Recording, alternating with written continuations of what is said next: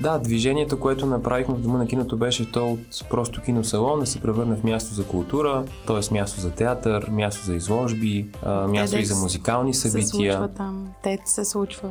Да, нали? TED а, заедно с Деси Бушнакова да, реализирахме mm-hmm. няколко пъти. Много различни презентационни а, форуми наистина намериха своето място в тази зала, именно защото обичат залата. И, и това е най-голямото щастие, когато зрителите свързват с едно място и то създава общност около себе си. Мисля, че това е най-големият успех на Дома на киното, че то си има своя публика, своя общност. А по отношение на арт-кината, всъщност София е щастлив град. Здравейте! Аз съм Жестин Томс, вие сте с Artcast, един подкаст за култура и изкуство, които се случват в България с български артисти. Днешният епизод е посветен на киното от една по-различна гледна точка.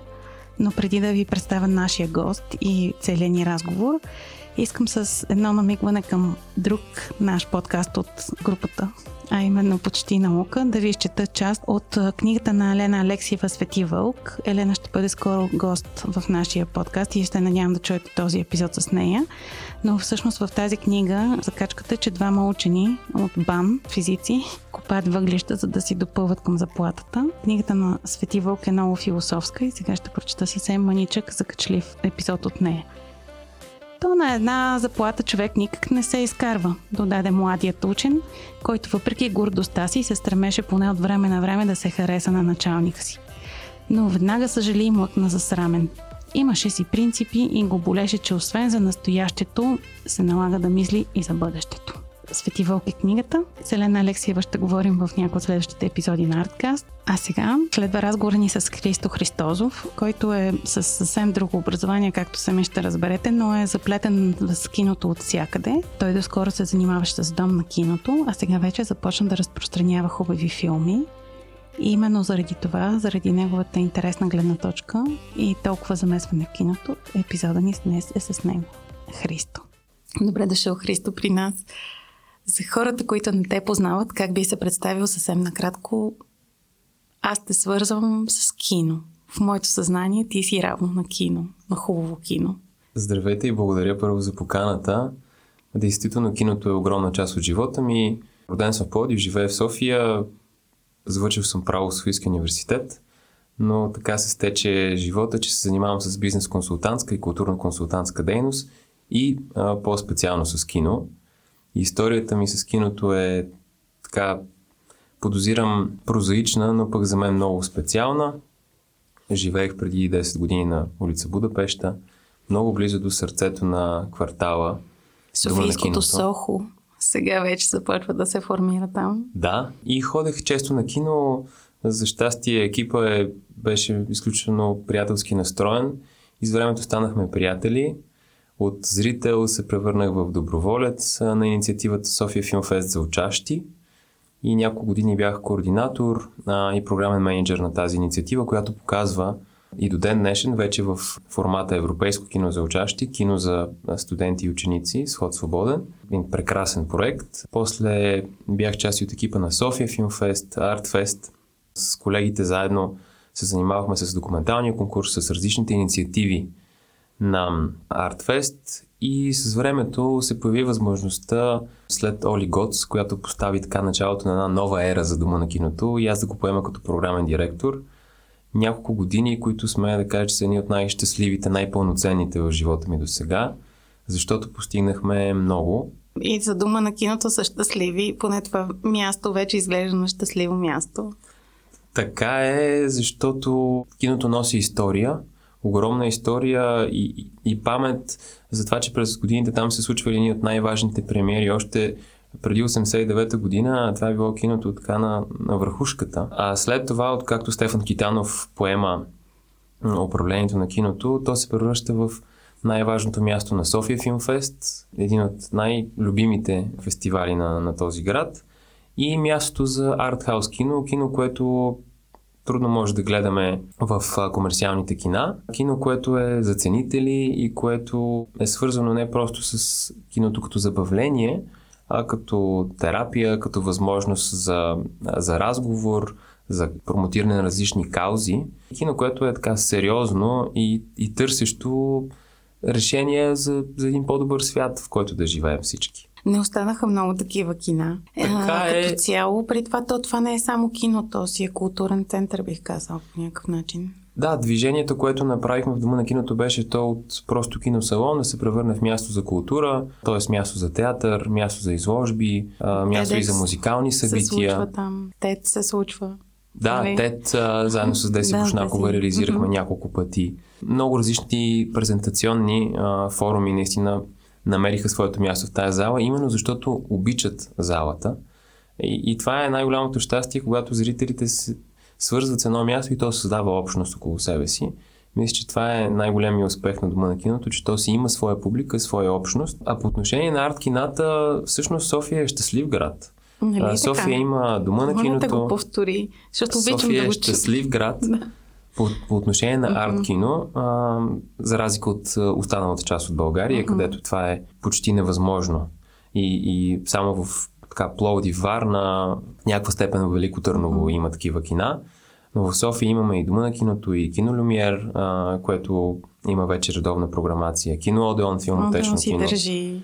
а, което е с невероятна програма. Евросинема, Да. Културен център Г8, Мгм. Кино. Влайкова. Така че всъщност сме. Не, има много Не са места. само моловете с големите американски продукции. Да, и сме да кажа, че аз съм пътувал доста, може би само в Виена, така от европейските градове, Париж разбира се, и Лондон, има такова огромно разнообразие от, от арт кина и възможност човек да, да се наслади на, на такива заглавия, наистина на, на много и различни екрани. Много е хубаво това. Лично аз дом на киното свързвам с наистина много хубави филми, които съм открила в живота си. Първото Гибли гледах там преди много години, което откри за мен един цял нов киносвят и Гибли е някаква голяма институция от тогава насам. Знаеш ли, много хора споделят а, именно такива истории за моменти от живота, в които са преживели това в а, Дома на киното. За мен такова кино беше и, и кино Одеон. В някаква степен съжалявам, че се случи По-преди, онзи може ремонт, Да. който го превърна в малко по-различно място. В този смисъл Дома на киното и, и кино Влайкова са единствените, които са запазили Да. духа Стария на, на дух, старото. И макар, че много хора може би вече не, Мрънкат не търсят това, казват, че не им е толкова комфортно, повечето хора всъщност оценяват и много често сме имали а, публика от цял свят, всъщност а, пътуващи хора, защото заедно с различни организации сме търсили възможности да каним и повече чужденци в киното. Те са безкрайно впечатлени и щастливи, когато влязат в залата на дома. Аз говоря така, сякаш все още съм там, всъщност вече не съм. Стефан Прохоров е човек, който О, ам, се ето занимава една с програмата на киното. Да. Моето сърце винаги ще бъде там, така че затова може би зву, звуча като човек, който е силно свързан и някакси Така. все още там. Е за винаги някакси, според мен, тези любови между неща, които места, където си стоял твърде дълго и си правил нещата със сърце. Да. Така че да. Спомням си и ми се иска да ти разкажа за, може би, момента, който ме накара да се занимавам с кино. Това беше преди 10 години в Виена, в Бург кино, едно от най-емблематичните кина на този град. Там гледахме заедно с мои много близки приятели филма Single Man, самотен мъж на Том Форд. Филм, който мисля, че изцяло промени посоката на моя живот. Първо, защото ме плени с визията си, с дизайнерския си стил, до своя автор. И второ с темата си, която така за мен беше изключително смела, непозната до този момент. И някак си връщайки се в България после, още по-силно ми се искаше и аз да бъда посланник на този тип мело кино. Кажи за хората, които не са го гледали съвсем. Самотен мъж казва историята на един така застаряващ професор, който е гей, губи обаче половинката си и в търсене на смисъл, в търсене на път към себе си, филма показва така неговите последни дни. Едно проекто влюбване, една среща с Джулиан Мур в великолепна роля, която е негова много близка приятелка и му помага да, да се справи с загубата. И една среща с така истинското себе си, една раздяла едно сбогуване с живота, което Том Форд заснема по изключителен начин с невероятни детайли, усмивката, очите, Помня погледа. аз, който не го е гледал непременно да си цигарения потърси. дим, който се стеля от устните. Просто филм, който препоръчвам и си мечтая, тъй като той не е бил показан в България до сега Мгм. на екран. Аз си мечтая до година, 10 години след момента, в който го гледах, да намерим начин да го покажем, а защо не и, и Том Форд да дойде в България. Това Ето. споделям една мечта. Много искам да мечтаем на широко и на голямо и да ги казваме мечтите си, защото това е един от шорткътовете към сбъдването им. Поне така мисля. Така е. В интерес на истината, преди пак десетина години с моя много близка приятелка си говорихме и си казахме, е колко мечтаем някой ден да имаме културен център, който да бъде поне на два етажа, да има бар, да има зала за изложби, кинозала, възможност за музикални събития и литература. И Дома на киното се появи. Okay. А, и, и той с... беше и още повече се превърна в това, за което сме мечтали. Това е страхотно. Сега обаче вече ти се занимаваш нещо друго. Да так, не кажеш за изпепеляване. Така е. Защото а... това е някаква друга много хубава тема. Е вече а, почти година, напускайки дома на киното, моето желание е да и като бизнес консултант, тъй като това е друга моя странична дейност, да подпомагам различни организации, места в това да подобрят своя бизнес модел, да дефинират изключителния принос, който искат да дадат като, като място, да развият лоялна публика и да се погрижат за хората, които работят в това място. А, в този смисъл подпомагам различни организации в това и ми се иска не само в София, но и из България да намерим места, читалища, кина, театри, които търсят начин да се справят, да се заявят по-сериозно на картата на своя град, за да го направим заедно. Отделно от това, разбира се, заедно с колегите от ArtFest през годините съм участвал в разпространението на много филми и нямаше как да не остана в организацията на няколко от големите софийски фестивали. Седмица на скандинавското кино, която организираме заедно с посолствата Менар, фестивал за близкоисточно кино, заедно с Позор, Ангел и Здравко и Мастер Варт, който пък ще реализираме заедно с Найотицин. От друга страна, разпространението на арт заглавие е нещо, което винаги за мен е било страст и съм щастлив, че първото заглавие, което официално разпространяваме заедно с моя партньор Петър Тодоров, Изпепеляване, корейския филм по мотиви от разказа Горящия хамбар на Харуки Мураками, преди броени седмици спечели голямата награда на фестивала си на Либри. Наградата ми беше лично връчена като разпространител за България на филма от Кристоф Ламбер. Да, това е голяма чест, нали? Пред пълната зала едно. Да, цялото Това беше събитие. една неочаквана, невъзможна дори за предначертаване магия. Сега филма вече е и в кината. От 25 октомври вече той върви в арт киносалоните и така събира своята публика. Постоянно получаваме благодарности и похвали от колеги и приятели, които са завладени от филма. Разбира се, голяма част от фен клуба е хора, четящи мураками. Разбира се. Към които и аз. причисляваме да. и нас самите. Да, но от друга страна е въобще азиатското кино е доста любопитно за мен лично и мисля, че за много голяма част от хората са съблазнени които биха отишли да гледат филм, разбира се. Да, и ако не. тръгнем да отговаряме Масово. на въпроса защо... да, точно за това ще да питам. Защо сме Подозирам, че в азиатското кино има една особена почтенност към човека, но силно уважение, любопитство към човека и, и представянето му така в, в неговата пълноценност, в неговата цялост. Нещо, което считам, че в Европа по-малко киното прави. Киното тук има в него много повече суета. Да, в... ще да кажа, че много изчистено също едновременно и влиза в дълбочина азиатското кино. Мене поне ме тласка винаги много на някакви странни посоки. Да, е, и, и много интересно е, режисьора на филма Изпепеляване и Чанг Донг. Една от емблемите на азиатското кино и е, специално корейското кино. Той е бил учител гимназиален, самия е писател и през 2003 година, за година даже е министър на културата в Корея. Wow. Което заявява един изключително еродиран човек. И, и филма Изпепеляване е поредно доказателство за това, че привидно темата е така едни взаимоотношения между млади хора, но през това се говори и за класовото общество, и за, за търсенето на смисъл в един силно консуматорски свят, и за границите на, на свободата, защото във филма силно е заявена темата за справедливостта, къде е границата между индивида и обществото. Тоест, те през една привидно простичка история всъщност а, говорят за, за всички дълбоко човешки теми. И то, които са и днес, а, са ни на дневен ред. Които не само са на дневен ред, ами са болезнени. Mm. Особено в една българска реалност. Сега, в която чуваме все по-често расистски изказвания, да. все по-често виждаме, е, че на преден план изпъква опаковката, не съдържанието. Този филм казва, хора, съдържанието е важно. Опаковката тя, тя е само е, така, прехода към съдържанието. Не е ли точно това голямата задача всъщност на изкуството като цяло и конкретно пък на филмите, на киното, като доста по-консумируемо изкуство, може би от някои други, не знам. Струва ми се, че а, да. Да хвърля мостове и да казва, да показва, да разкрива истини. Някой път болят, някой път са силни като шамари. Струва ми се, че да, то всяко изкуство би трябвало да се занимава с това да прави света по-добър и, и човека в този свят по-добър.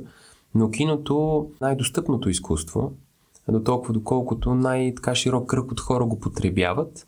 И в него има много различни жанрове, от така най-забавното, най-смилаемото до това, което може наистина да променя светове и така смело се занимава с теми.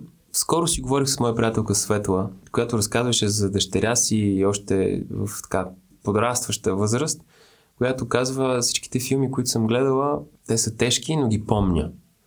И, и, и сякаш това е големия смисъл на киното, че, че то просто се помни, то се запечатва в съзнанието ни.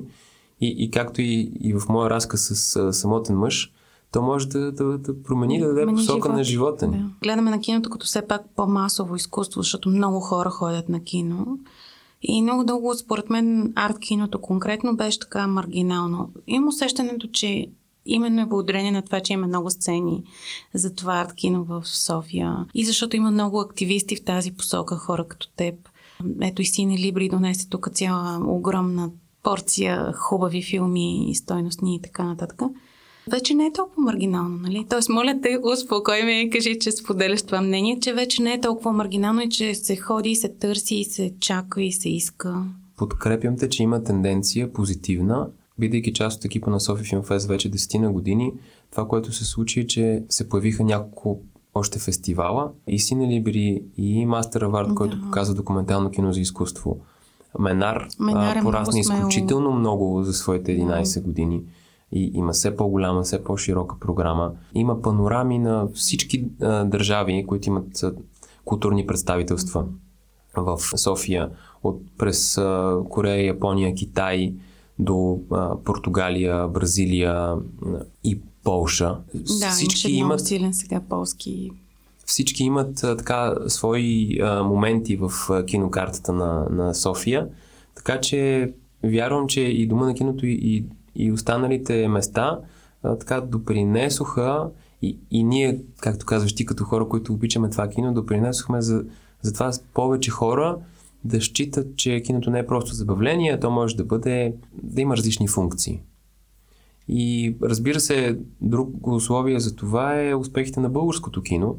А, филма Ирина, който тръгна сега на 25 октомври За по кината.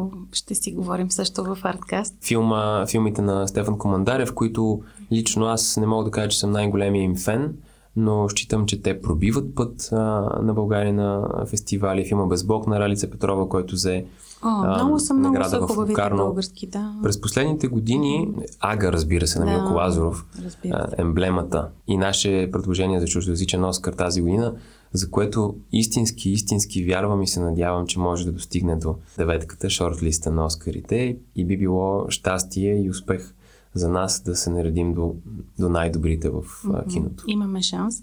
И тук всъщност ти давам възможност да разкажеш и за следващата нещо върху което предстои. Предстоят, както споменах, подготвяме Менар и Мастер Авард. Но това, което ми се иска да споделя също е, че сега, след борени дни, на 8 ноември, предстои премиерата на филма Доза щастие. Филм на Яна Титова по историята на хириновата наркоманка Весела Тотова. Нейната книга Падение и спасение е основата на този филм. В него ще видим дъщеря и Валентина Каролева, която играе майка си в ужасяващо трудния момент на тръгването по така лошия път и търсенето на изход от този път. Ще видим и Димитър Николов, младия и любим, надявам се не са повече хора, актьор, Александър Алексиев и още много лица на българското кино в този филм. Доза щастие за мен е прекрасен пример за това, че кино може да се прави, то да бъде артистично, да бъде смело, да не бъде лесно смилаемо и също време да бъде страшно така достъпно и говорещо на публиката. Вярвам, че това ще бъде един от филмите, за които ще се говори през този месец. Очаквам с нетърпение и Болка и слава на киномания, последния филм на Алмодовър. Филм, който аз гледах също във Виена преди, преди няколко месеца и знам, че а, ще бъде един от акцентите и ще се превърне в пореден любим филм на феновете на Алмодовър и на арт киното.